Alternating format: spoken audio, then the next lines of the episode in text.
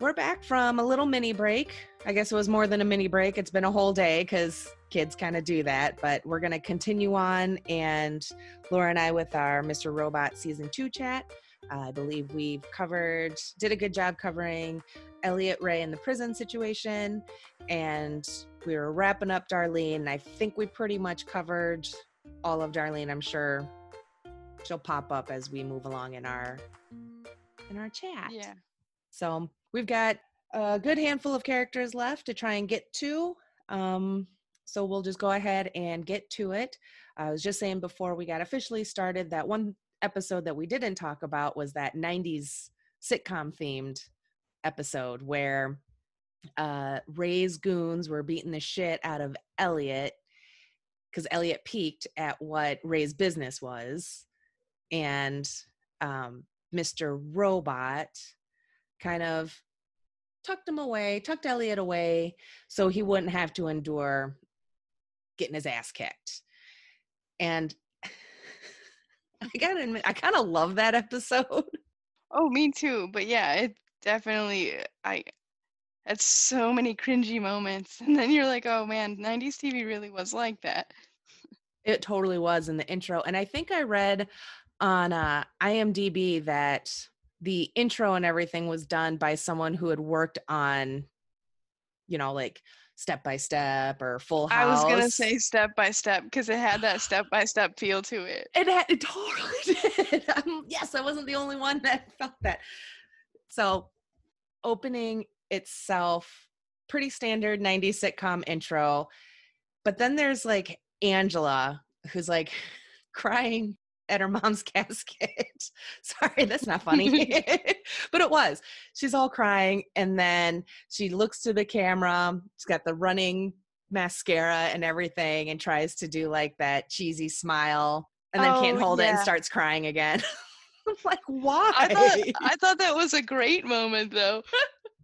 have you seen those have you seen those parody memes or like little short like vine type or now TikTok, I suppose, replaced that, where where just random people do the 90s sitcom intros and they just look up and smile at their camera at random times. Like one was about, it looked like he was about to put his cat in the oven. And then he looks up and smiles. He's like, yeah. you know, so the fact that they took that and made it even more awkward than it, it, it's been done by uh, your average Joe is just, you know, really fun. It was kind of a nod to an internet meme and 90s sitcoms at the same time. Yeah, I haven't seen. I don't think I've seen those. Surprisingly oh, enough, man, but I gotta send them to you later. you do, oh, yeah. Send away. So, I just wanted to kind of touch on that real quick because I liked how they did that, and for me, it felt like, at least so far in the series, that's like the first time Mr. Robot has acted in a way that and from my understanding alternate personalities from you know for DID like uh, they're protectors you know they're they're sh- shielding protecting the host from something bad something that they're not able to handle.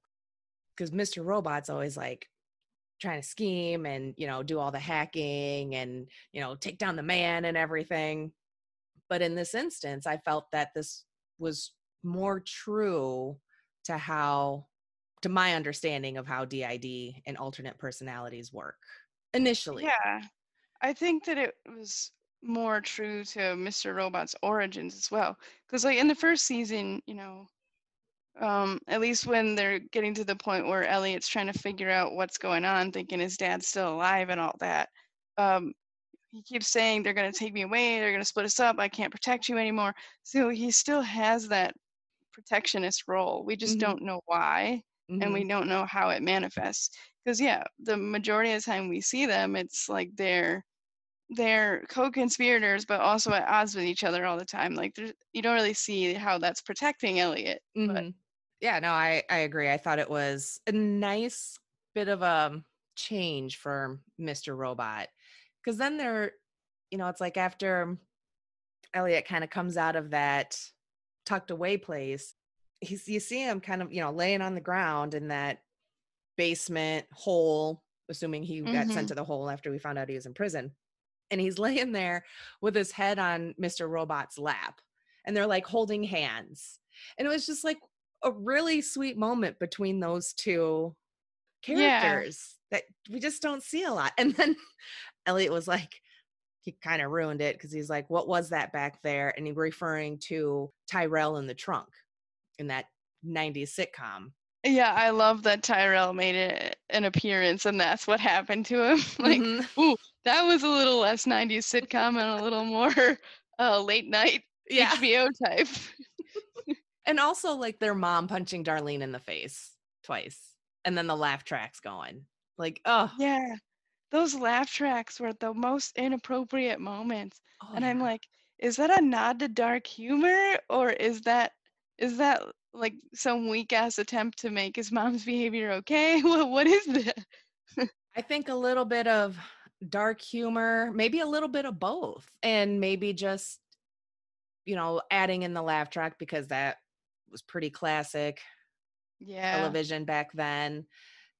And there's, in my opinion, no appropriate time for a laugh track. I don't know. I think if you want to break the fourth wall and use them like that, it's kind of fun. yeah, yeah. I suppose that's the exception to my anti left track rule.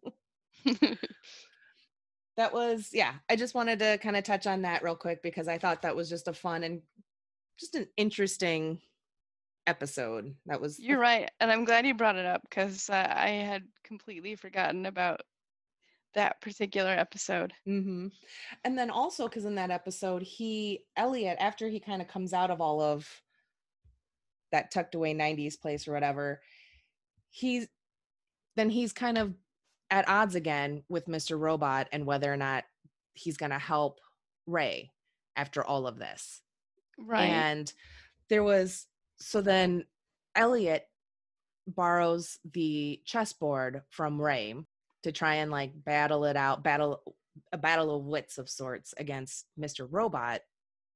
But you know, so they're playing chess and always in a, ends in a stalemate because Mr. Robot is Elliot and and I think Mr. Robot says something like, "You can't surprise me. You can't like I'm you.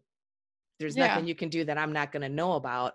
But there was that moment where Elliot agreed to Ray to continue doing to help him out with the migration or whatever at that point.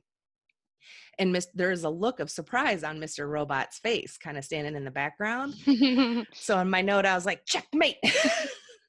so, so he got him, which was kind of interesting in that everything, all those little scenes leading up to that moment, it's like, oh, you you kind of think like, well, yeah, how are you going to trick your alternate personality when they're you? yeah. But The internal struggle is uh, really interesting how they portrayed it here. And absolutely, prison was a good backdrop for that. yeah. That's enough about that, I think. Because yeah, we still have a lot to get through, and I want to make sure we try and get through it all tonight. So we will just continue on down the line. Who would you like to rip on next? I mean, talk about next. well, if we're gonna rip on people, hmm. so Angela, it is. How did you know? No, actually, okay, this season with Angela, I was like, oh, wait, she actually has a spine? This is interesting. And, you know, I'm forever mad at this season as a result of that because it built up false hope in me that ultimately got dashed. But Mhm. we got to enjoy this moment for what it was. And yeah, you know, after seeing her in the first season and she's not sure of herself, not really sure of her job, you know, deer in headlights, looking like she's always going to cry all the time. Suddenly, you know, she she grows a spine and it's like, "Whoa, Mhm. maybe I can kind of see what Elliot sees in her now." this season definitely helps with like like you said kind of seeing that more badass take charge kind of has things under control because because what she's like a pr manager she takes a job at evil corp and she's yeah a pr manager and there's the one guy and he's giving a live on air interview and then he ends up Oh, shooting himself, committing suicide uh, on air. And the way that she just seemed so shut off and but she hand you know she didn't like freak out or anything and even philip later was like you know you just experienced something traumatic. Why don't you go home if you need to? Oh but by the way i'm giving this speech and if you'd like to tag along. And then so she he gives her money to get new shoes because her shoes are all bloody and gross and right. she gets a little sassy at the shoe store because the salesperson is like how can you work for them? They're evil blah blah blah.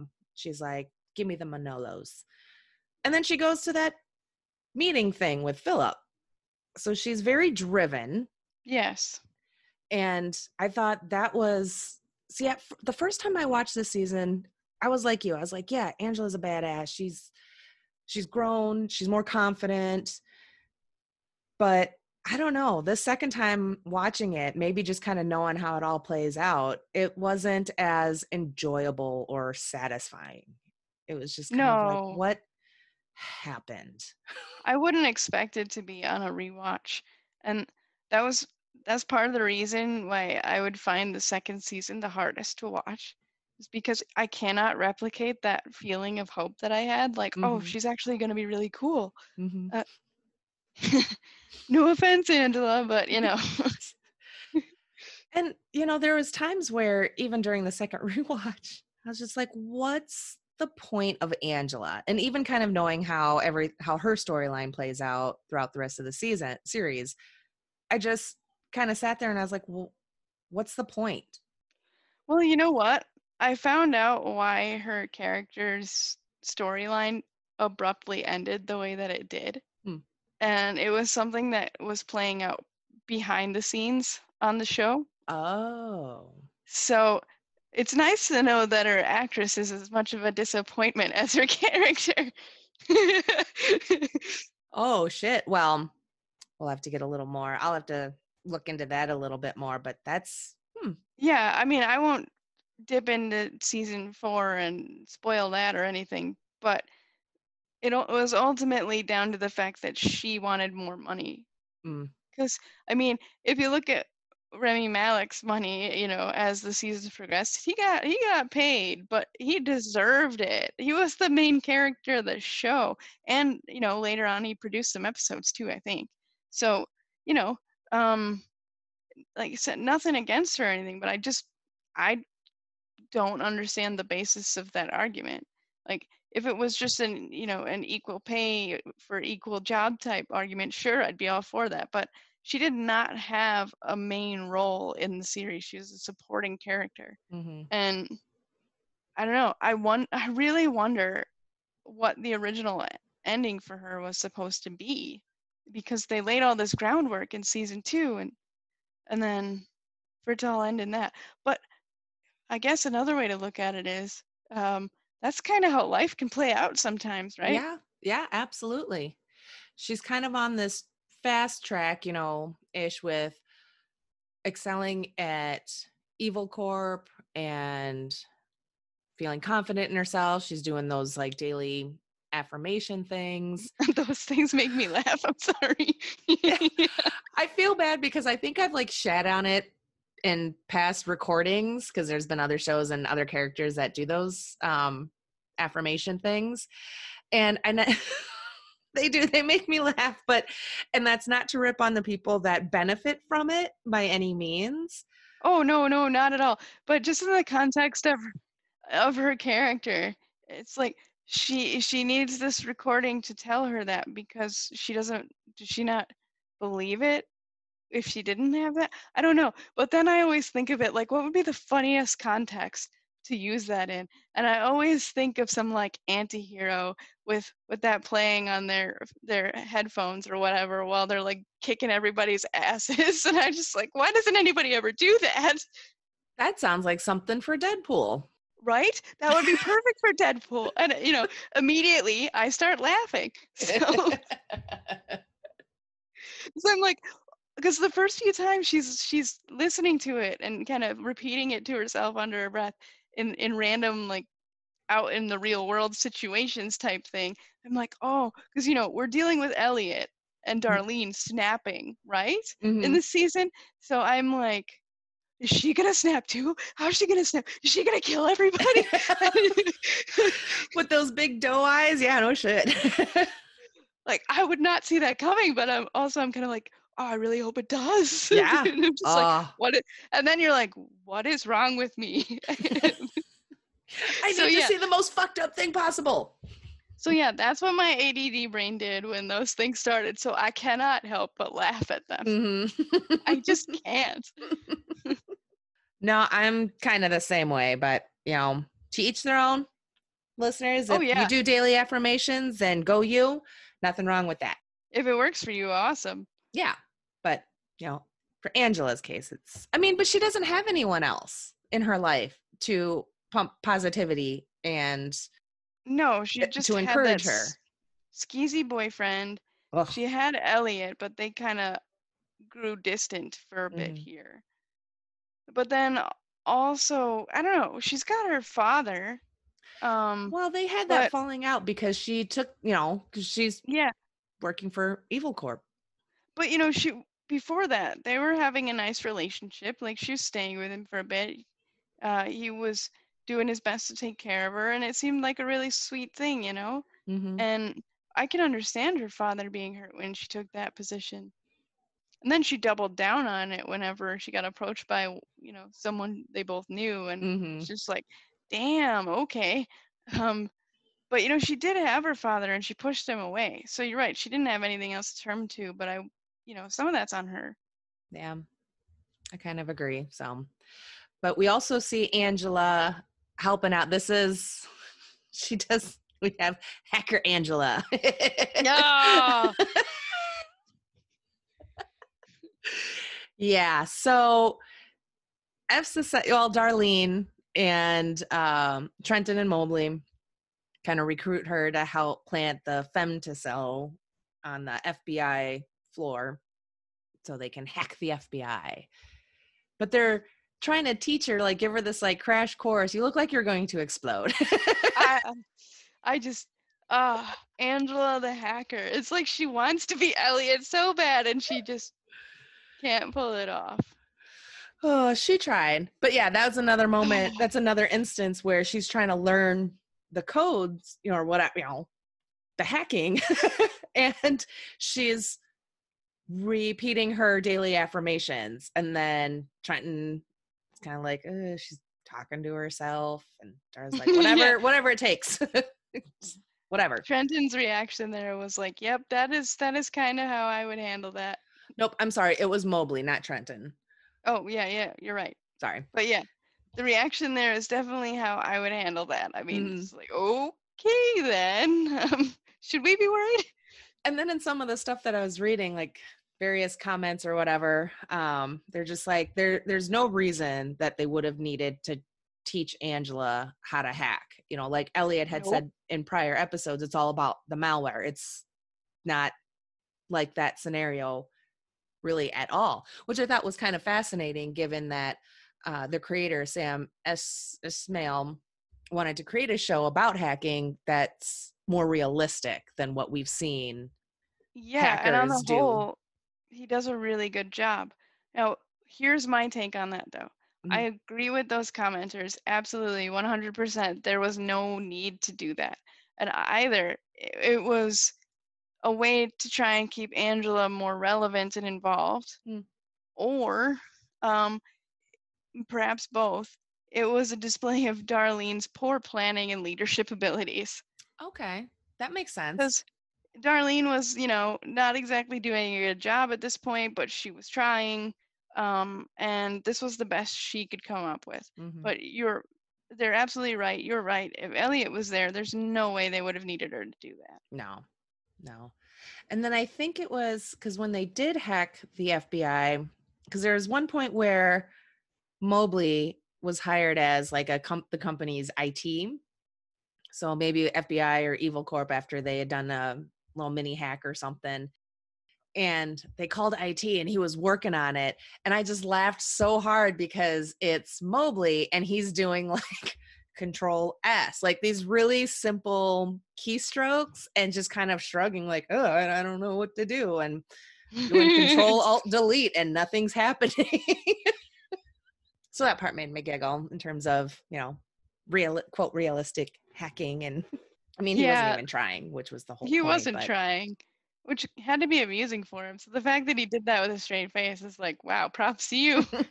yeah, no shit. and then let's see, also with Angela, so she helps with um planting the femtocell and oh, she has like a face to face with Dom because Dom is Mhm. able to kind of loop everything around and place Angela. We haven't really talked about Dom yet, but And- and oh, we um, I'm- will. I'm, looking forward to it. Yeah. But then we also see for Angela, so she decides that she's just gonna come at one point she decides she's gonna come clean after she has her after Don Dom confronts her eh, about knowing Angela's role in a lot of these things. Right. And so Angela has that moment on the subway with Elliot, and she's like, I'm going to turn myself in. I'm going to own up for what I did, but just know that it's going to come back to you. And a couple of things on the train scene is behind, they're sitting across from each other, and behind Elliot is a poster that says phase. And behind Angela is a poster that says phase. So I started giggling. I was like, phase two, phase two, two phases. right? Yeah. Um, I mean, it's not that subtle, but and then and then he kisses her, Yeah. which was very out of character for Elliot. So I didn't quite get that. But then she's um, confronted with two people that don't look like they're taking her to her lawyer's house. And instead, they take her to this weird suburban house in this dark room where she ends up meeting White Rose. And White Rose is able to somehow brainwash or manipulate her because then Angela go does end up going to her lawyer's house and she's like don't call me again don't contact me everything's fine and goes off on her merry way and then we see at the end of the season Tyrell calls her and Yeah, because he had just shot Elliot. yeah and oh that's right because we were Spoiler alert. Yeah. no because i forgot we were talking when we were recording yesterday we were doing the first half of the season Right. since the season felt like two seasons. Um, but yeah, so uh, at the end of the season, Tyrell and Elliot meet up and everything, and we'll probably get more into that when we get to Tyrell. And so Tyrell has shot Elliot and calls Angela for help. So at this point, she's also been recruited, you know, by White Rose and the Dark Army to basically be Elliot's handler. Is what you kind of get. You know, the whole thing around Angela's recruitment was creepy as hell. Mm-hmm. Like the little girl talking about being beaten and all that. The the question and answer game they were Mhm. playing. The the really old like role playing choose your own adventure game. I'm like, oh damn, I remember that game. Mm-hmm. so old. uh, but you know, it was just one of those things. I'm just like, how how do they know that this particular method would work on Angela? Like, what do they know about her that we don't? Like, why a little girl? Hmm. Well, I would assume Dark Army and White Rose know, yeah, definitely know more about Angela than we, the viewers, you know, Elliot's imaginary friend knows. They probably have had surveillance and everything and dug into their file, you know, her file or what have you. I just, that was my assumption is that, yep, they're a notorious hacker group. So they hacked and they knew how to break her. Yeah, and I'm wondering if you know it was a way of like having her confront herself, because I mean, with her becoming an agent for them and everything, the the way that they managed to get her to believe in their cause was very much like convincing a little kid Mhm. about you know something outlandish being real. Mm-hmm. Because you get the sense that everything in that room was there on purpose. Everything from the Mhm. fish tank, the old computer, the little girl that kind of looks like what Angela may have looked like as a young child, and the hang in there poster behind her with the cat. The cat poster. Did you think of the Lego movie when you saw that? Because I did. I did not. Damn. I did. No, I just thought like that's not the hang in there picture poster I'm used to seeing. I know that It's a sounds little like different. a cat poster. so it was it was interesting, yeah, the the breaking of Angela. Because we don't get any Which isn't that hard, and that's the thing. yeah. I wonder how long it actually took White Rose to break her. Because we don't get to hear the whole conversation. No, I know, and I I was so mad about that. I was like, Mhm. come on. so yeah, that's Angela. Some kind of weird vibes between her and Philip throughout this season. Yeah, she had some badass moments with him where she kind of like surprised him, put him in his place a little bit, which was a bold thing to do with your like bosses, bosses, bosses, bosses, boss. Mhm. I don't know how many layers there are in that company. I you know, she had some other she had some other bold moments as well that were really entertaining. So I'll Mhm. give her credit for those. But yeah, the whole thing with her and Philip, I don't know. It, at first, it seemed like it was just a lecherous boss preying on a pretty young person Mhm. who is clearly easy to manipulate. Mm-hmm. Because like there's the one scene where he's like, Oh, have you ever been to this restaurant? You know, we'll go, you know, reservations at blah blah blah time. And she shows up in a gorgeous dress, but then he's Philip's there with two other business guys. hmm And so then it's kind of like, oh, this isn't like the way they just kind of set it up made you feel like like they were gonna engage in like sexy time or yeah, something like yeah, like They- Philip was gonna yeah. be lecherous and gross They totally set it up that way. But then yeah she shows up and it seems more like a business meeting and philip really doesn't seem to express any kind of interest in her other than trying to get her to bring those two guys down because they were involved with um, washington township uh, water being poisoned they were part of that whole decision but then they also like stood in the way of philip and what he wanted to do Yeah, there's always something in it for Philip, right? Yep. Because he has that one scene too where he's talking to I think Colby, and he's like, Philip's like, I've always has always need to ask myself, am I the most powerful man in the room? And the answer always has to be yes. So there's always Philip's always cooking something. You know, you bring up Terry Colby, and you know, as as despicable as he was, like I like Philip. Yeah. Like, He's okay. It's weird because I know he is just immoral as Terry Colby is, but there's something about him that makes me go, you know what? I think this guy's doing it for better reasons. He's way more interesting and he's a lot more in control of himself. I want to see where this goes. Like I, you know, as it became clear that his motivations were not the the lecherousness that we thought. mm-hmm. Um, of course, we didn't know what they were at this point in time, but they at least weren't that. Um, I'm just like, ooh, what is driving this guy right now? What is his game? And I'm glad they didn't go creepy boss. Me too. well, First of all, it's overdone. Yeah. So I'm glad they they didn't go through with with that. But I would agree with I guess well, not completely agree, but I I kept kind of going back and forth on Philip this season and this time around. There were times where I'm just like, "Ugh, you're just just a businessman. You're just business driven. You don't the way you talk, the way he talks sometimes. You're like, you don't fucking care. You just care about being the most powerful man in the room. But then there were these other moments where I'm like, I don't know, maybe he does give a shit. So I kept going back and forth on this, this during this rewatch on, oh, I like Philip. No, I don't really like him. Oh yeah, he's all right. "Uh, I don't. uh, uh." so that's fun. I thought he was a, a much better focal point for leadership in E Corp than Terry Colby was. Mhm. Or uh, for that matter, um, oh man, what's his face?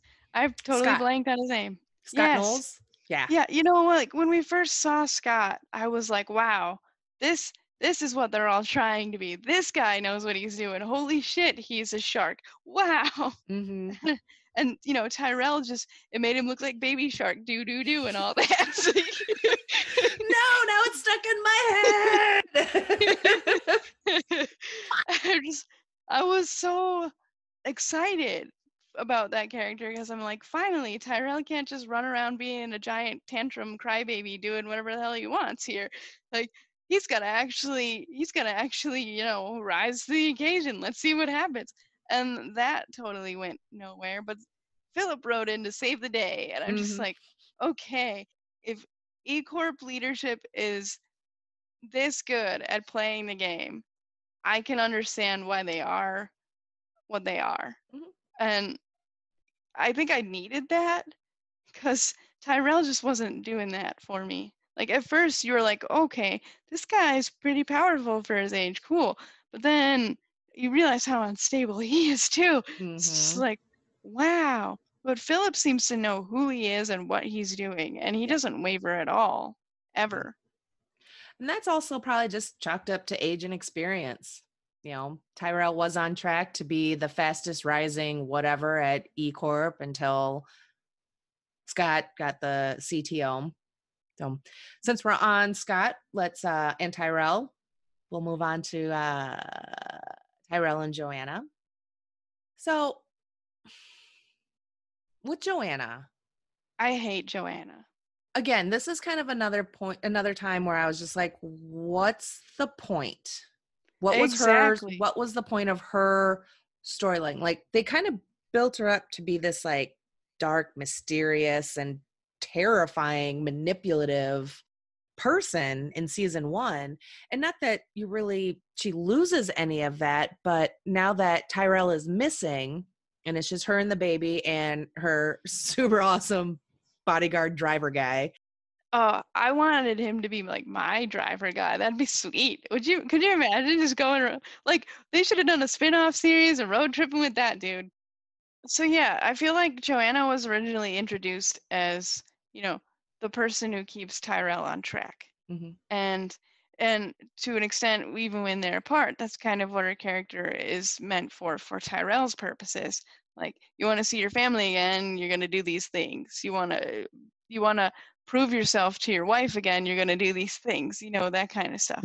So, in that sense, it makes sense for her to be around. But, like, is that that's literally all her character was worth? And that was so disappointing because she was scary. Like, you could have done a lot with her. Yes, I completely agree. Um, so it was, so then we find out because, yeah, she's getting all these little gifts and she thinks that it's from Tyrell. And so she yeah, enlists uh, Elliot's help to kind of ping this random ass cell phone that she received, thinking it was Tyrell to lead him to Tyrell. Come to find out that it was Scott Knowles Yep. tormenting her. And he goes into that whole long speech about, you know, he found out that, you know, his wife was pregnant the same day that he got the CTO position. And then his wife ends up being murdered by Tyrell. And he's just like, I just wanted you to know what that felt like. And then he starts crying and he's like, I'm so sorry. okay, this was kind of funny because she's like, You fucking pussy. it just starts Yeah. railing into him and saying some of the worst things possible, which was kind of beautiful. Yeah. And so Scott Knowles, like, he react he acts out and he starts like choking her and beating the shit out of her and punching her and then she ultimately uses that to try and Clear Tyrell's name. yeah with her little boy toy because then now she's also dating a guy that was a bartender at the party that was supposed to be for scott to celebrate his cto position so she's still conniving she's still like i don't think that was an accident even though she's like oh i love you and i would like to be with you and here are divorce papers to divorce tyrell so we can be together and i just no. She was definitely playing her game there. yeah so i just so again it's just kind of like why what what was the point like is it just to kind of wrap up some more or less loose ends with the knowles storyline Yep. And put Tyrell in a position to be a, a figurehead again, so he didn't have to be in hiding anymore. Mm. That that was that's what all all it was for. There's no other.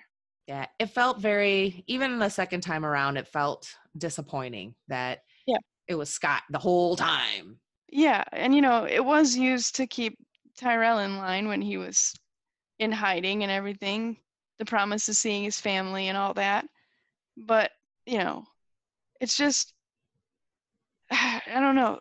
I feel like she could have been so much more than a plot device, and that's all she was. yeah And I the baby was even less of a plot device because mm-hmm. after she died, it's like, okay, well, the corrupt FBI guy sends him off to a, an orphanage or whatever, right? It's like, okay, and then what? We never hear about him again? Pretty much. Oh, okay, so Tyrell gets his name cleared and becomes the face of E Corp, and what about the baby? Oh, nothing? Okay. Nothing. That's it. It was just, yep, one and done. That was one of the things about the show where I was like, oh, weird. Mm-hmm. Yeah, it was. I would completely agree. It was just kind of odd. And yeah, like you said, she was just a plot device. And that's just kind of unfortunate because I felt like she could have done more, but given the storyline and how the show, you know, with Tyrell going missing, what purpose does she have? You know, it's like she she starts to kind of assume that Tyrell is alive and he's doing what he needs to do for her and for the family. And then she tells Right. Elliot about the story about those cheap earrings that she absolutely loves because she told Tyrell to go fuck the woman that owned them and bring them back. And that showed her that he was willing to do anything and everything. And that just cemented their relationship, which is super healthy. Yeah, totally healthy. Great way to start a relationship together. So it it was just unfortunate because I thought that actress did a really good job being scary and intimidating. Me too. Me too. She was ice cold. But we do get a bit more on Tyrell, kind of a little bit through all of that, Yeah. because Elliot is on this hunt to still find Tyrell and get the truth as to what had happened. Because he still kind of thinks he killed him. hmm Tyrell actually ends up calling and speaking to Elliot when Elliot was, quote, at his mom's house because Mr. Robot somehow arranged for that call to happen. Yeah. Bonsoir, Elliot. Mm-hmm. We were meant to be gods. And eventually, uh, I almost said Elliot. Eventually, Tyrell comes out of hiding and meets up with Elliot, and they get into that cab and they start going to or to like the hideout or whatever where phase two is happening. And Elliot starts yelling at the cabbie. He's like, Can you see him? Do you see him? That was hilarious. and and the cabbie kicks him out because he's just like, the fuck is wrong with you guys? And so then they're just standing in the street. They get to wherever the hideout where Tyrell's been working on phase two, and everything kind of starts bubbling to a head between Elliot, Tyrell, and, and Mr. Robot. Elliot is convinced that Tyrell is just another figment in his another alternate personality or an imaginary friend. yeah. And at this point, Mr. Robot had lost some control because he's like sort of blinking in and out of existence. Because Elliot's just so far out of his mind at this point. Like, doesn't know what's real, what isn't anymore. Yep. Oh yeah, because there was another scene too where Elliot's at like a Home Depot or something, and he's got Joanna's mystery cell phone, and it rings, and he answers that, and it's Tyrell. And as soon as Tyrell, as soon as Elliot answers the phone and Tyrell speaks, poof, Mr. Robot's gone. And then Elliot's Mhm. like, "Why did he disappear? Why why hasn't he been back? What's going on?" And you're just kind of like, "Yeah, what the fuck is going on?" Is Mr. Robot so powerful that he's manifested his own body somewhere? Yeah, exactly. Wouldn't that have been something? Oh Lord. yeah, so they're at the uh so they're going on and on about phase two, phase two It was so you come to find out that phase two is all of Elliot's idea. But Elliot or Mr. Robot's idea, and Elliot just doesn't know what the hell's going on. So Tyrell's very confused. He's just like, What are you talking about? This was your idea. And Tyrell ultimately ends up shooting Elliot with the gun from the popcorn machine from season one. Yeah, the one gun. Elliot thought he killed Tyrell with, which is just funny. Mhm. Everything comes full circle. Mm-hmm. And as uh, Elliot's kind of fading out and bleeding out, and Tyrell looks all distraught, and you get that sense that at some point Mr. Robot had told Tyrell, you know, gave gave him the gun and was just like, if anyone, because I think even Tyrell says he's like, you said if anyone tried to stop us to shoot them, and Tyrell's like, I think I know now what you mean, or maybe oh, fuck, I don't recall exactly, but he was just kind of like, fuck, now I have to shoot you, and he does. Yeah. And it, uh, I shot him in the gut. Like yeah. that is apparently the most painful place to get shot. I don't want to find out firsthand, But I was just like, wow, that's that's harsh. Like he could have shot him in the leg or something, you know, if he didn't want to kill him. But no, he shoots him in the gut. So he's literally risking his life. And it's like, wait a minute.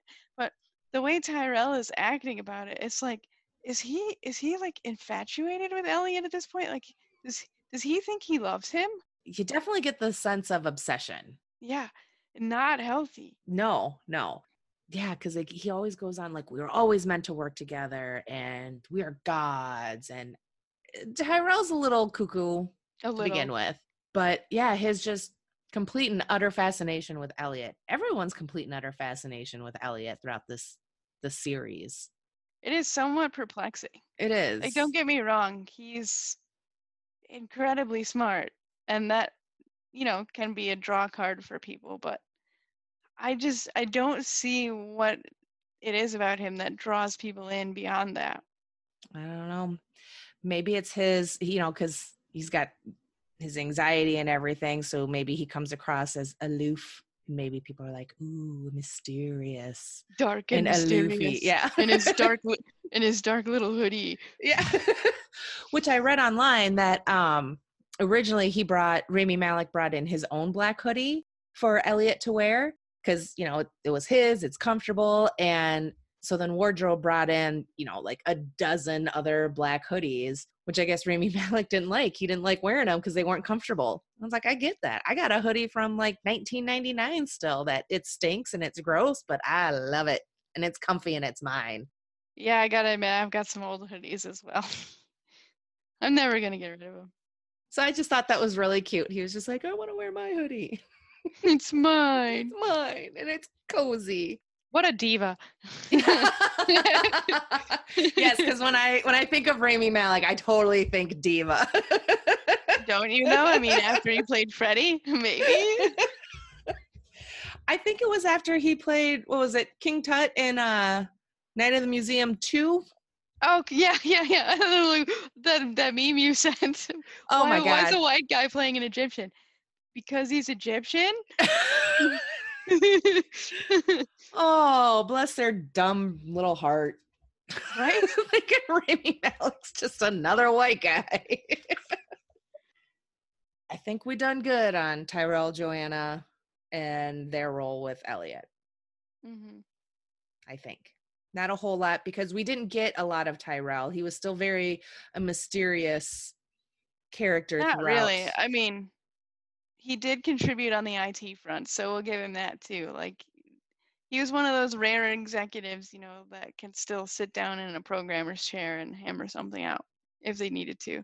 And it was cool because he kind of hinted at that in the first season, where you know they demonstrated that like that wasn't just him, you know, trying to get on someone's good side. He's he's legitimate, but even he's like bowing down to Elliot. So again, we have another reference of Elliot is just that much better than everyone else he associates with. Mhm. Before we get to Dom and Cisco, let's just a moment of silence for Gideon. Rest in peace, Gideon. I feel like we got to him a little bit yesterday. We did mention him because he visited Elliot at his mom's house in, in the first half of the season. And even then, you got the sense that his whole world was just falling apart. hmm And he, you know, he was coming to Elliot for help. Like, please help me before it's too late. And Elliot's like, no, I'm not going to. And so Gideon kind of a little bit lashes out and he's like, well, I've got all this information on you and I can turn you, you know, turn that information over to authorities, blah, blah, blah, which he ultimately does not do because Gideon is just, he's the only decent, good, 100% through and through good person in this show. I know, and I adored him. Like, yeah. He's the boss we'd all want to have. hmm And I didn't realize, I didn't catch it the first time I watched uh, this the series that Allsafe was Gideon's was Gideon's. Like he created, built it all the way up to this big company corporation that it ended up being before it you know, ultimately crashed. But I just kind of always thought he was just the boss. Yeah, like some random manager dude. No, he Yeah, owned that company. Yeah, that was his That that was, was- his baby. And so the second time around, you just especially for me having finally caught that was just a- I just felt for him that much more. Yeah, and he had such a beautiful, happy home and everything, and him and his boyfriend look so cute together, and Oh, and how sweet was his boyfriend when he brought in like breakfast and Gideon's like rushing around, you know, he's stressed out and kind of frantic and boyfriend's like, "No, sit down and eat some breakfast." So Gideon's like, "All right, fine." And then just starts shoveling in eggs. just like, "Fine." Does it all quick and then they have that really nice moment with each other and that's kind of like, "Oh, things are going to go sideways, aren't they?" cuz that was really Yeah. sweet. but yeah, it was because of Elliot's and Angela's actions. Let's not forget her part with putting that awful CD mhm. into the system. You know, even if it was to kind of get back at her boyfriend, uh, but her and Elliot's actions combined together to totally ruin him. He loses his company, he loses his relationship, he loses everything. He tries to get help, but nobody will help him, and then he just goes to a bar on the holidays, drown his sorrows out, and ends up seemingly hitting it off with this stranger and tells him a bit what's going on, and and then guy just straight up kills him to be a hero. shot him in the neck, which was that had to have been utterly painful and a agonizing death. And all I could think was, you're right fucking next to him and you can't shoot him in the head. You Like, shot yeah, him in the some- neck. Have some mercy, jeez. Yeah. You're you're a terrible shot. You're like less than a foot away from him. And the best you did was shoot him in the neck. I'm I being feel like very it critical to- of his murder. I feel like that the guy did it though to really lord over him. Like I'm a hero because I got rid of you. You're the problem because everybody thinks Gideon's the bad guy, yeah. and he's not. No. But he's been framed so thoroughly by Elliot. There's what can he do? Yeah. Poor Gideon.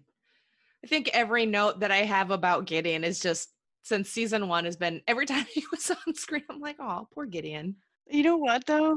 At the time, I'm like, I can totally understand why Elliot's letting this happen. I don't agree with it. It's awful. There has to be a better way, but I totally understand it. But then when Elliot does some things later on in the show, I'm just like, nope, nope, nope. Elliot's gone too far. What the fuck? Mhm. Yeah. But I can't believe in my first watch through that I was like, oh, this really sucks, but I understand. Because I'm, you know, I look back on it now and I'm like, no, no, this is horrible. No. And now How you're can like, you how can you stand for this? How was I okay with this? How how are you worried about turning other people in for doing really bad things, but you can't save the one person who's decent? What is wrong with you? Mm-hmm. And you know, I feel mad at myself. oh, it'll be okay, Laura. Yeah, well. Yeah. so, yeah, just a moment of silence for Gideon, the only through and through good person on Mr. Robot. And that's enough. So, I was wondering which one of us would break that first. I was so close. all right.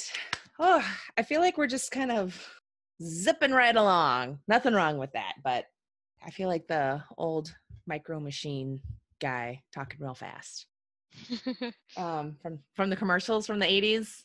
Anyone? Anyone? Bueller? Bueller? No? Okay. Uh, I was born in the 80s, but I don't really remember them. Sorry. Uh, anyways, I was gonna go off on a little rant about that guy.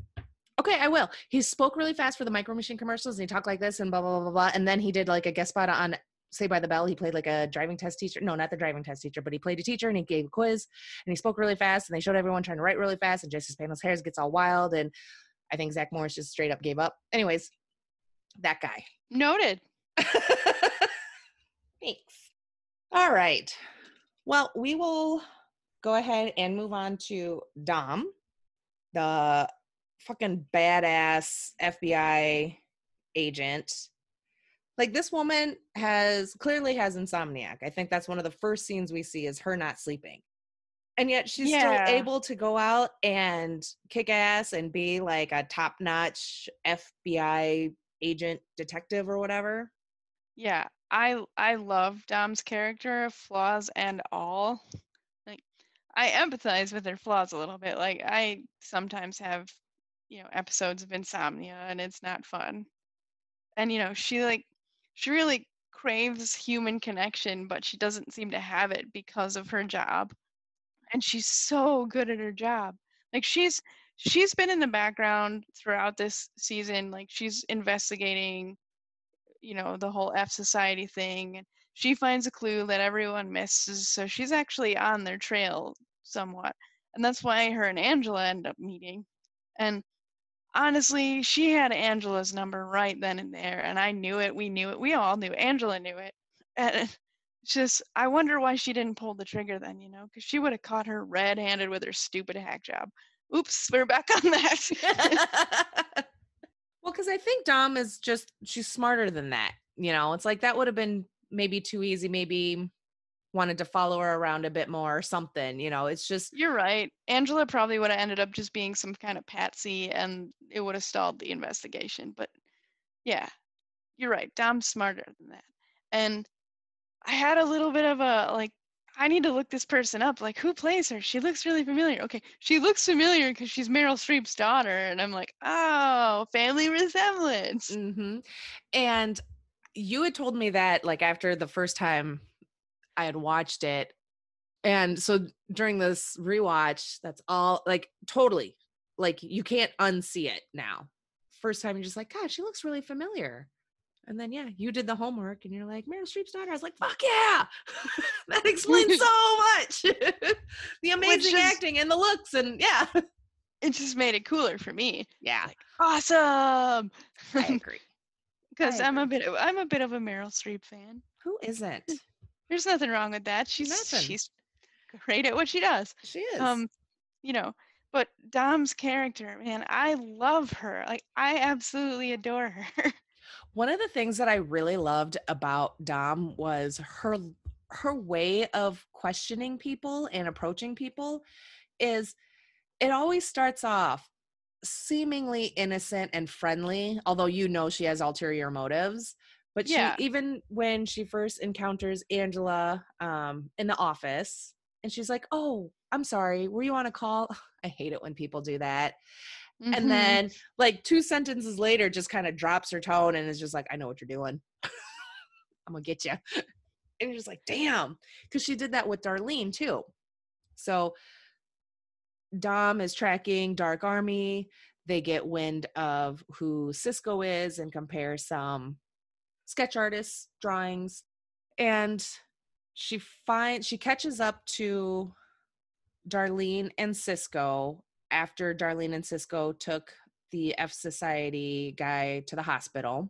Mm-hmm. and during that time they put out the uh, bolo that's what they call it. I don't know what it stands for of um, cisco's sketch and broadcast. And, and dom was against it. She told the agent Santiago, I think his name was, not to do it because that's going to make Cisco a target for Dark Army, and Dark Army will likely get to him before they do. Right. And she ends up being absolutely right. Uh, Darlene and Cisco, they leave the hospital for a little bit to go get some food, and then they were going to come back and check on their friend.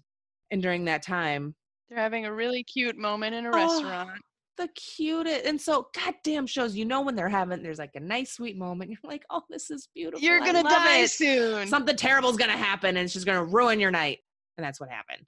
So they because the nurse in the hospital the nurse in the emergency room saw the sketch recognized the sketch as cisco uh, who had just left with darlene and calls the fbi so they're there. And santiago's like oh they're long gone they're in the wind they probably saw the bolo and took off Dom's just kind of standing there looking around from the nurse's counter where the TV is and figures out that pieces it all together that Darlene and Cisco never saw the bolo. They never saw the report. They didn't see the sketch. They don't know that the FBI is looking for them. So she's like, they're not that far. And goes out and finds them uh, having dinner at a restaurant. And she goes in there. And I loved this scene. I loved how they did it because mm-hmm. you don't really like you kind of think oh something's going to happen but you don't really expect what ends up happening at least i didn't so you see dom go into the restaurant and because darlene and cisco are sitting near the window you kind of see her come around and confront them all the while, some light nighttime traffic going by, a car here, a car there, motorcycle pulls up, stops, person gets off, walks up to the window and just open fires. Yeah. And you're just like, oh no. And then Dom comes running out, shooting, and because there was two people on the motorcycle, the driver and the shooter. Driver takes off. Shooter, because then the FBI starts coming up, I think. The cops come up. And so the shooter commits suicide, just like Dom says Dark Army does. Yep. And then we find out that Cisco doesn't make it, and Dom starts questioning. Um, at one point, Dom is able to question Darlene, and the way she starts it is like, "Oh, you have some." Like she's trying to be nice, quote nice and personable. You know, good. I cop. feel like that's genuine, though. You did? I don't feel. I don't feel like that's a game there. Like I feel like she genuinely f- has empathy for Darlene's situation. Like I don't. I didn't think it was a game at all. really. Like don't get me wrong. Like she still has her job to do, and she's gonna do it. But yeah, like just when we get to see more of her character in later seasons, I think it made it more. Like it cemented it more for me. Like she genuinely does care, and that is her greatest weakness. Yeah. Huh. Because I, yeah, I didn't really pick up on that. It just felt like that was just part of how she questions people, how she approaches witnesses, suspects, and stuff. Is Dom starts off trying to be nice and personable. Oh, you have some blood on your shirt. Did you want to change or get cleaned up? And Darlene's like, fuck you. I know I have blood on my shirt. And Dom keeps kind of trying these little, trying to connect with with Darlene. And eventually, like, Dom's just like, you know, they they do a little back and forth. And I love the scenes with Dom and Darlene. Mm-hmm. Their their exchanges are just great. And Darlene's just kind of on the ball with her responses. And you think, like, oh no, Dom might have got her with this line of questioning or whatever. And Darlene's, like, you know what? As far as I'm concerned, Cisco and I are into for some freaky shit, and that's why you found the camcorder in his apartment.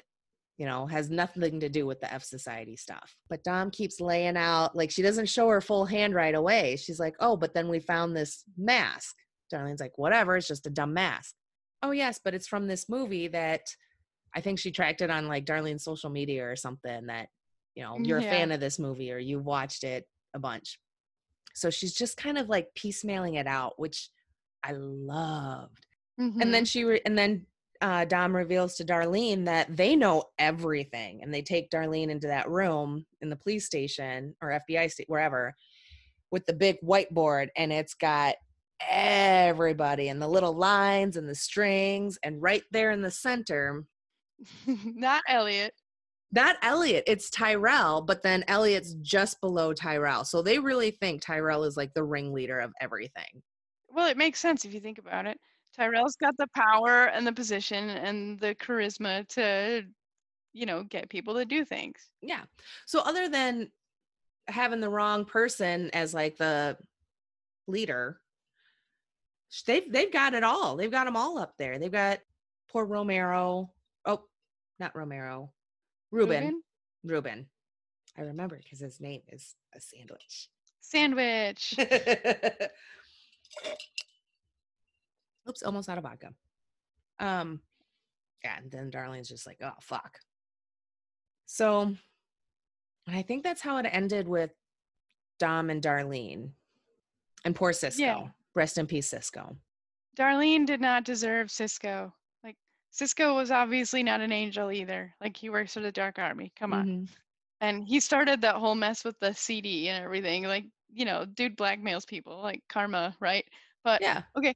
He literally just helped his girlfriend get away with murder. They were gonna run away together and be all cutesy and just chill chill out. You're right. He was an enabler. Yeah. but he was a little cutesy tootsy. But yeah, Dom's she's great at her job. Her interest in her funny conversations with Alexa. Are you my friend, Alexa? When will when's the world gonna end, Alexa? Yeah, I I really enjoyed that. It's, it's like they really painted the picture of her life really well. And that was one of the things that made me think that her approach to interrogation is what it is because it works. But you know that there's there's genuine wanting to connect there. Yeah. Like that's coming through from the sad state of her personal life. That's a You good know? point. I guess I didn't really fully pick up on that. Yeah, and here. I did. Here I did right away, and I could be completely wrong, but you know that's what I took away from her character. It's like, oh, oh, she's, yeah, she's got some issues, but interesting. She's using them to her advantage here in her interrogations. You know, I wonder if that's genuine or not, and it, it turns out it is, and it's just like, oh, oh no, no, no, no, you just made yourself so weak. So, what else? Anything else about Dom? She tracks, um, yeah, she picks up on the trail of F Society. Oh, and I think it's in this season too where we get a little bit of a flashback moment with Ruben and Mobley.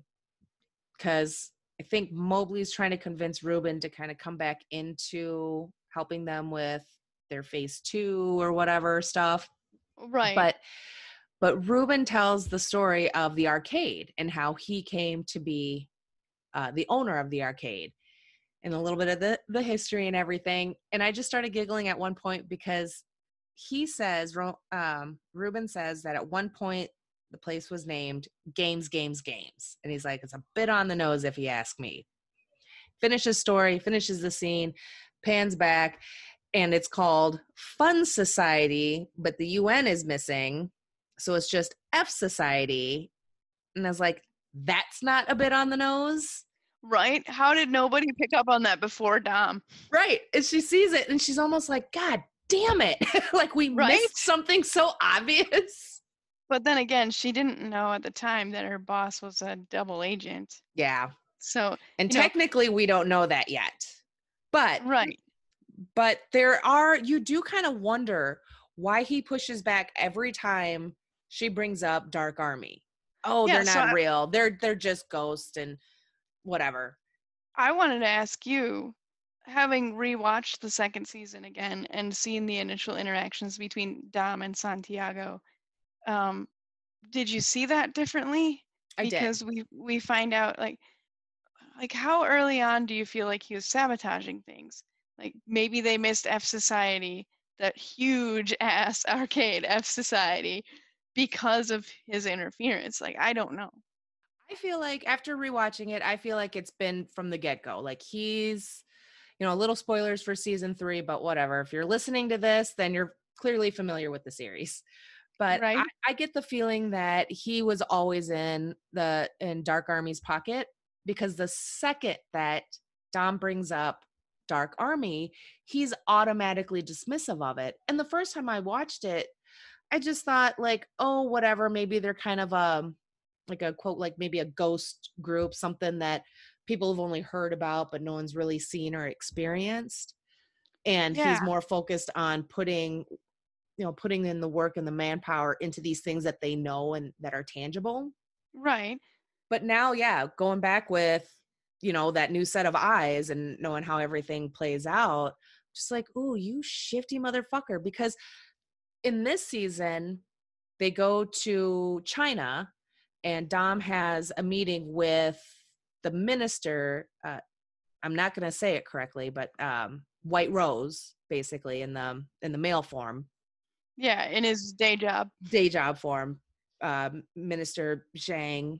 And so they're getting ready to leave. I think they're still at the hotel. yeah they're in the lobby Yeah. And so everyone's kind of getting there. They're getting their continental breakfast. Oh, but there was something and something happened. So Santiago wasn't there. He had to go back up to his room. And then Dark Army comes in, shoots the place up, like kills Dom's partner, which was unfortunate because, like, why a woman of color and why she got like a total of 10 minutes screen time in two seasons i i mean i get you know again plot device yeah and i don't i don't think that the show did that intentionally but no that's a, that's a problem with shows and movies in general. Mhm. there's there isn't intention when casting people you know different color different race different ethnicity however you want to word it they, they don't think about they don't think these things through in terms of audience testing before they do these things. Like they could have and maybe they could have you know they could have just had one of the token white people that were also killed in the room have that little spotlight moment like Mhm. really did they need to do that i don't i don't think so but you know i think this was more like they didn't think about it Yeah. than than them being intentionally bad like some other productions have been but you're right that sucked but also that whole scene like when i watched it was really confusing for me it was quite clear that you know one of the gunmen's dom shoots right but he's still alive he or she whatever we can't tell um still alive and he could have shot her back Yeah. and he didn't. doesn't he kills himself and i'm like this it was almost immediately following dom being her probably dangerously curious self and browsing around the minister's home and finding his room full of clocks and just being totally fixated on this one clock. And then they have that really weird conversation where he goes and shows her some things like his wardrobe and like these are my sisters. And he totally knows that she's smart enough to see through this.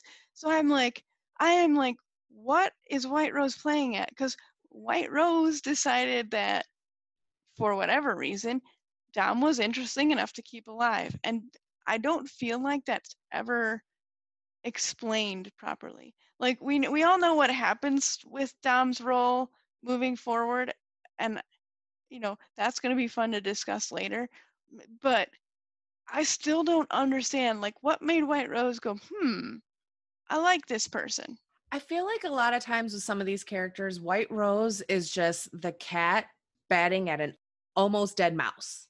Just, you know, kind of knocking him around as her little plaything and beating them down to the point where maybe they're just like, oh no, but then letting them live. I don't know. Yeah. Maybe, maybe not the best analogy, but that's just as you were talking, that's what I envisioned was White Rose as a cat batting around uh sleepy, tired Dom, just like, oh, you're over here, and now you're over here. And now I'm gonna let you be for a little bit, and now I'm gonna knock you down a little bit too. Like I think White Yeah. Rose is just a bitchy little cat. that's true but you know i just i want to know what white rose saw in dom because we we think she's awesome Mm-hmm. but what did white rose see? What did white rose know at this point too? And it's just like hmm but yeah so their little interaction and everything was so interesting to me and i was so disappointed that we didn't get to like see more of that That would have been really good, interesting. I think a lot more. I think not even a lot more, but even like two, maybe like another, maybe yeah, two more interactions. So a total of like three of Dom and either Minister Zhang or Dom and White Rose. I think minute. I think the minister and Dom. I would have liked to see a couple more interactions with those two specific characters, where you know Mr. Zhang obviously knows everything that's going on, and just continues to maybe toy with Dom a little bit, but Dom being able to use that to kind of keep being a badass and slowly piece things together. I just yeah I just think that would have been I, I just would have liked to have seen more between those two because yeah, I agree. Their their little conversation and everything was really interesting. i loved it and yeah i guess that's one of the things too like season two had its disappointments for me and this was one of them Yeah. um you know in my opinion it is the weakest season of the show but it's still so goddamn good It's still really good. I would have to agree. The first time I watched the series, I loved season two. But going through and rewatching it, I just I loved like the whole Elliot's mom house and the prison twist was what Mhm. I really latched onto the first time, which is what I love. I love a good twist. I love not seeing it coming and just being blindsided by it. i know it's always nice when that. that happens Yes. You know, because even until I rewatched it the second time, I was like, oh, oh yeah, these other things happened this season. oh yeah. yeah Oh. because that that twist i didn't see it coming I, I didn't i was like too busy trying to figure out why the fuck would he be at his mom's house oh because it's not his mom's house Ah. i'm just like damn it's not uh, nothing's got me like that since you know like the the usual suspects. Yeah. Like that movie, I, I watched that in a high school creative writing class, and you know I was completely suckered in because one of the you know the bad guys telling the story at CP, and I'm just like, yeah, cripple representation. and then it turns out that that was being faked, and I'm like, like I was, I was like, like you were hurt. Normal viewer shocked, but then like there was a layer of like personal insult there, and I'm just like, oh, oh wow, that was good, but whoa, why would you do that to me? I'm so heartbroken. I think that has to be one of the best twists in movies, um, modern movies, Because oh yeah, for sure. I don't know anyone that saw it coming, even as like an offhand guess. You know what I mean? Like, oh, it's totally Kevin Spacey. He's Yeah, and if somebody if somebody tells you that, they're totally lying. yeah, because oh god, maybe we should do Usual Suspects sometime. Because fuck, I almost went down that rabbit hole, but Oh, I would be I would be 100% willing to go down that rabbit hole because like I said, I was completely suckered in to have personal representation to some degree in a movie. And and and you know, it kind it kind of got taken away a bit and that was really harsh for me to deal with. But that that is the twist that I measure all other twists by. Like, did this show sucker me in just like that movie did? You know what? Mr. Robot is written so well that it does that repeatedly. yes, there are really great twists in in this show, and I love that it's it, it just it gets you like every every twist for each season gets you. You don't see it Mhm. coming. You think you know where they might be going with it, and then they're like, "No, fuck you, no, you don't." And then they just like punch you in the gut or something. Well, there was the one twist about Darlene being a sister that my husband completely saw. Yeah, yeah, and that one I guess is more the easier, easier grab on that one. But I didn't see it. But at the same time, I I wasn't super surprised. But that's got to be annoying to have like the person you're sitting next to be like, "Ugh, that's gonna be his I- sister," and then ten episodes later, you're like, "You son of a bitch!"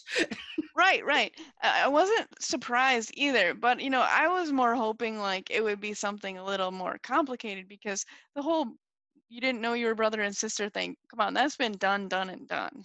So, so it's like, oh, I hope not. I hope it's something else. Yeah. But I th- I think yeah, it's it's a pretty common twist. Uh, but I think they still did a really good job with just kind of adding into that. Yeah, yeah, because you totally didn't see his mental health issues causing him to completely forget Yeah. sister. Oh my God! I just had this. I just had a season four revelation by talking about this. Well, jot it down so you don't forget. Otherwise, I don't know, your rain woman memory will retain it, I'm sure. It's a crapshoot. It's a crap. Yeah, I think I said yesterday when we were recording, I've all my little notes, like just knowing how everything plays out for the rest the last two seasons. I've got little side notes of shit where I'm just like, not gonna talk about it this time, but I'll bring it up for season four. Or I'm only gonna talk about this little piece, but I want to come back to it when we do season four because what the fuck? And it's really hard to rewatch this show knowing how everything plays out because you are just you're looking for things. And Mhm. you're reading maybe a bit too much into certain interactions. That's not necessarily a bad thing but i think it definitely takes away from following the rest of like the main plot and even some of the subplots. 'Cause Well, the show can still fuck with you on a rewatch, so that's pretty cool, yeah so that's fantastic right? oh and then just also like yeah why did it have to be ruben to die Uh huh. That was a, that was another that was another person of color thing. Mm-hmm. And the fact And- that his death ended up being just, it wasn't a targeted attack. He got killed by a random stray bullet. which is unfortunately true to life. But come on, did it have to be him? Right. I love that it was his his mom's roll papers. Yeah. And I love that um Dom managed to get into the house to be like, well, I've, I'm great at rolling joints. I'll roll you a few. I I loved that. I thought that scene was really funny, uh, and sweet, uh, all things considered. uh, But also, you know, it still had a purpose for moving the plot forward. So win win. But yeah, why why are shows always like that? I don't know. One of my big problems when I first watched um Suicide Squad was like and I didn't hate the movie as much as like everybody else hated on it, but I think by the time that we got around to see it, I had already heard so many negative things about it that my expectations were non-existent. So I Yeah. ended up actually enjoying a good chunk of the movie. But in the beginning when they're introducing the Suicide Squad and they're walking out and you know you, you already know they got their bomb collars and everything and you got the one fucking kangaroo jack motherfucker that's like oh it's totally bullshit and they get the native american character to do his little swingy thing to test it so of course she blows his head off Why didn't they have the Australian do that? exactly Seriously. why the first person to die in that fucking movie within the first like whatever 10 15 20 minutes of it was a person a native american character Yeah, and then the coolest one, Diablo or whatever the hell. Like- yes What? I wanted him to stay. Like seriously, who the fuck cares about Deadshot? Sorry.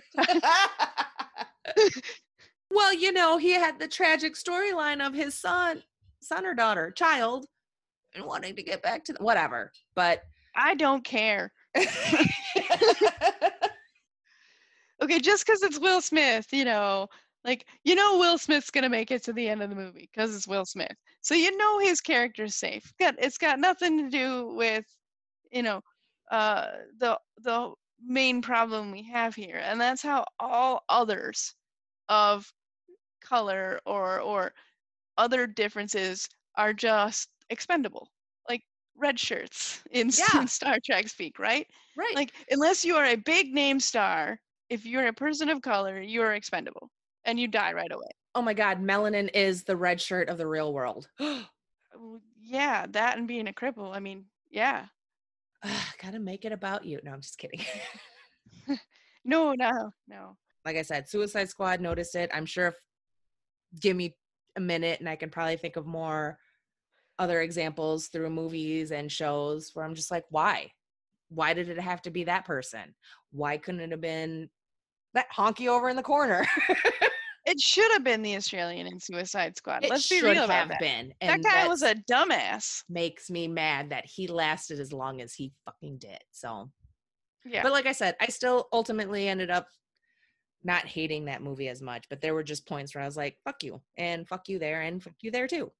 Yeah and uh, mr robot had some of those points like i said i don't think that they were intentional No, I don't think they were intentional either. But again, that's that but they were still done they were And still it- done because it wasn't the the those moments weren't done intentionally, but there wasn't there also wasn't any intent to make sure that those things didn't play out the way they did. exactly exactly and you know that that's kind of what we're faulting the show with here is Mhm. that that lack of consideration is still a problem. Yes, agreed.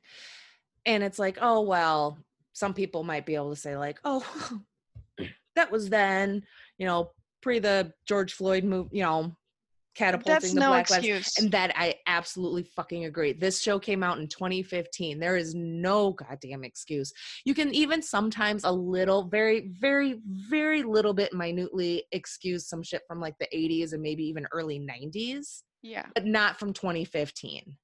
no no you can't and even excusing things from the 80s and early 90s i think is is it's a difficult tightrope to walk It is. 'Cause- you can't tell me people weren't aware of it then either Exactly. I know like one thing I see a lot on um the movies that haven't aged well list is always Revenge of the Nerds. And fuck no, that movie has not aged well by 2020 standards. The the the creepiness of planting fake, you know, or not fake, but planting the surveillance cameras in the sorority house. Um the Ugh. the main nerd tricking the um, female and thinking that it was her boyfriend that she was about to do dirty deeds with in like the playhouse. And then he's like, "Oh, surprise, it's me." And she's like, "Oh, that was really good." Like she just ignored the fact that he fucking No. lied or, you know, yeah, lied about who he was to get there sexy Oh, There's so much wrong with that movie. so much wrong, but I still love it. Granted, I haven't sat down to rewatch it anytime recently because I acknowledge how fucking cringy and hard that would be. And maybe I don't because I still have a tad of uh, rose colored glasses for the movie of just being part of my childhood, even though Nostalgia can seven- do that. yeah, no seven year old should be watching Revenge of the Nerds, but you know, here I am watching Revenge of the Nerds.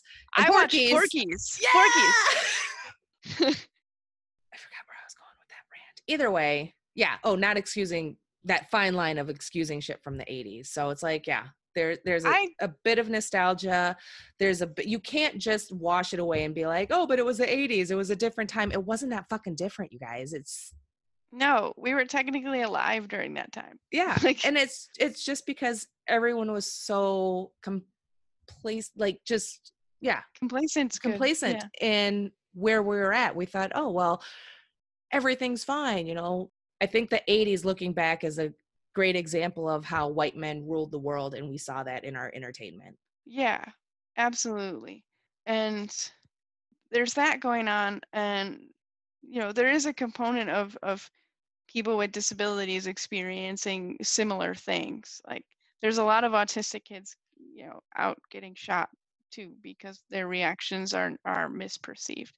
And that scares me because my son's autistic, you know, it's like, oh God, what do I gotta worry about? Then I, you know, that makes me think like this is exactly what parents with with children of color that that are are are thinking about every day and you know it's not right to make people have to live like that it's it's not and you know media is a powerful tool to change things and i wish i wish those that that could actually did make those changes and stood by them Mm-hmm. so that we can start building that better as part of our culture uh, because that's kind of they kind of played a role in how we've built our culture now anyway. Like okay revenge of the nerds back in the 80s was a different time. These sorts of hijinks were okay. Um, and you don't think that that shaped the way women are viewed in society now you Mhm. don't like everything plays its part and they need to own they need to own their part in it and more than that they need to make a conscious effort to be different to be better Absolutely. I completely agree. Whew, we got a little little heavy, little deep there, but it's needed. It, it's good conversations to continue to have. Um, and I'm sure this will just one of many to come. yeah So, but I think that will do it for us for Mr. Robot season two. Um, any final thoughts or anything? We can't really do No. predictions because we know what's going to happen in season three, but uh, i'm just really looking forward to getting to the last season and really like hammering out all the plausible ways that this could be feasible and i i just like it's it's killing me Oh my God, me oh too. god i just want i just want to talk about it oh my god, I'm just gonna explode. And and that's why I kind of uh suggested the other day maybe we just cover seasons three and four in one recording. can we yeah let's do that We'll okay. we'll try for that. That'll be a three hour recording, but hey, that's all right. at three hour tour like Gilligan's Island. It'll be great. oh yeah, we'll just get lost in our thoughts. Anyways, we will uh Laura will be back and we will finish out uh Mr. Robot, the last two seasons. Um, but until then, everyone, um, stay safe, keep streaming. Black Lives Matter. Yes, they do. Yes, they do. And um, thanks for listening. Bye. Bye.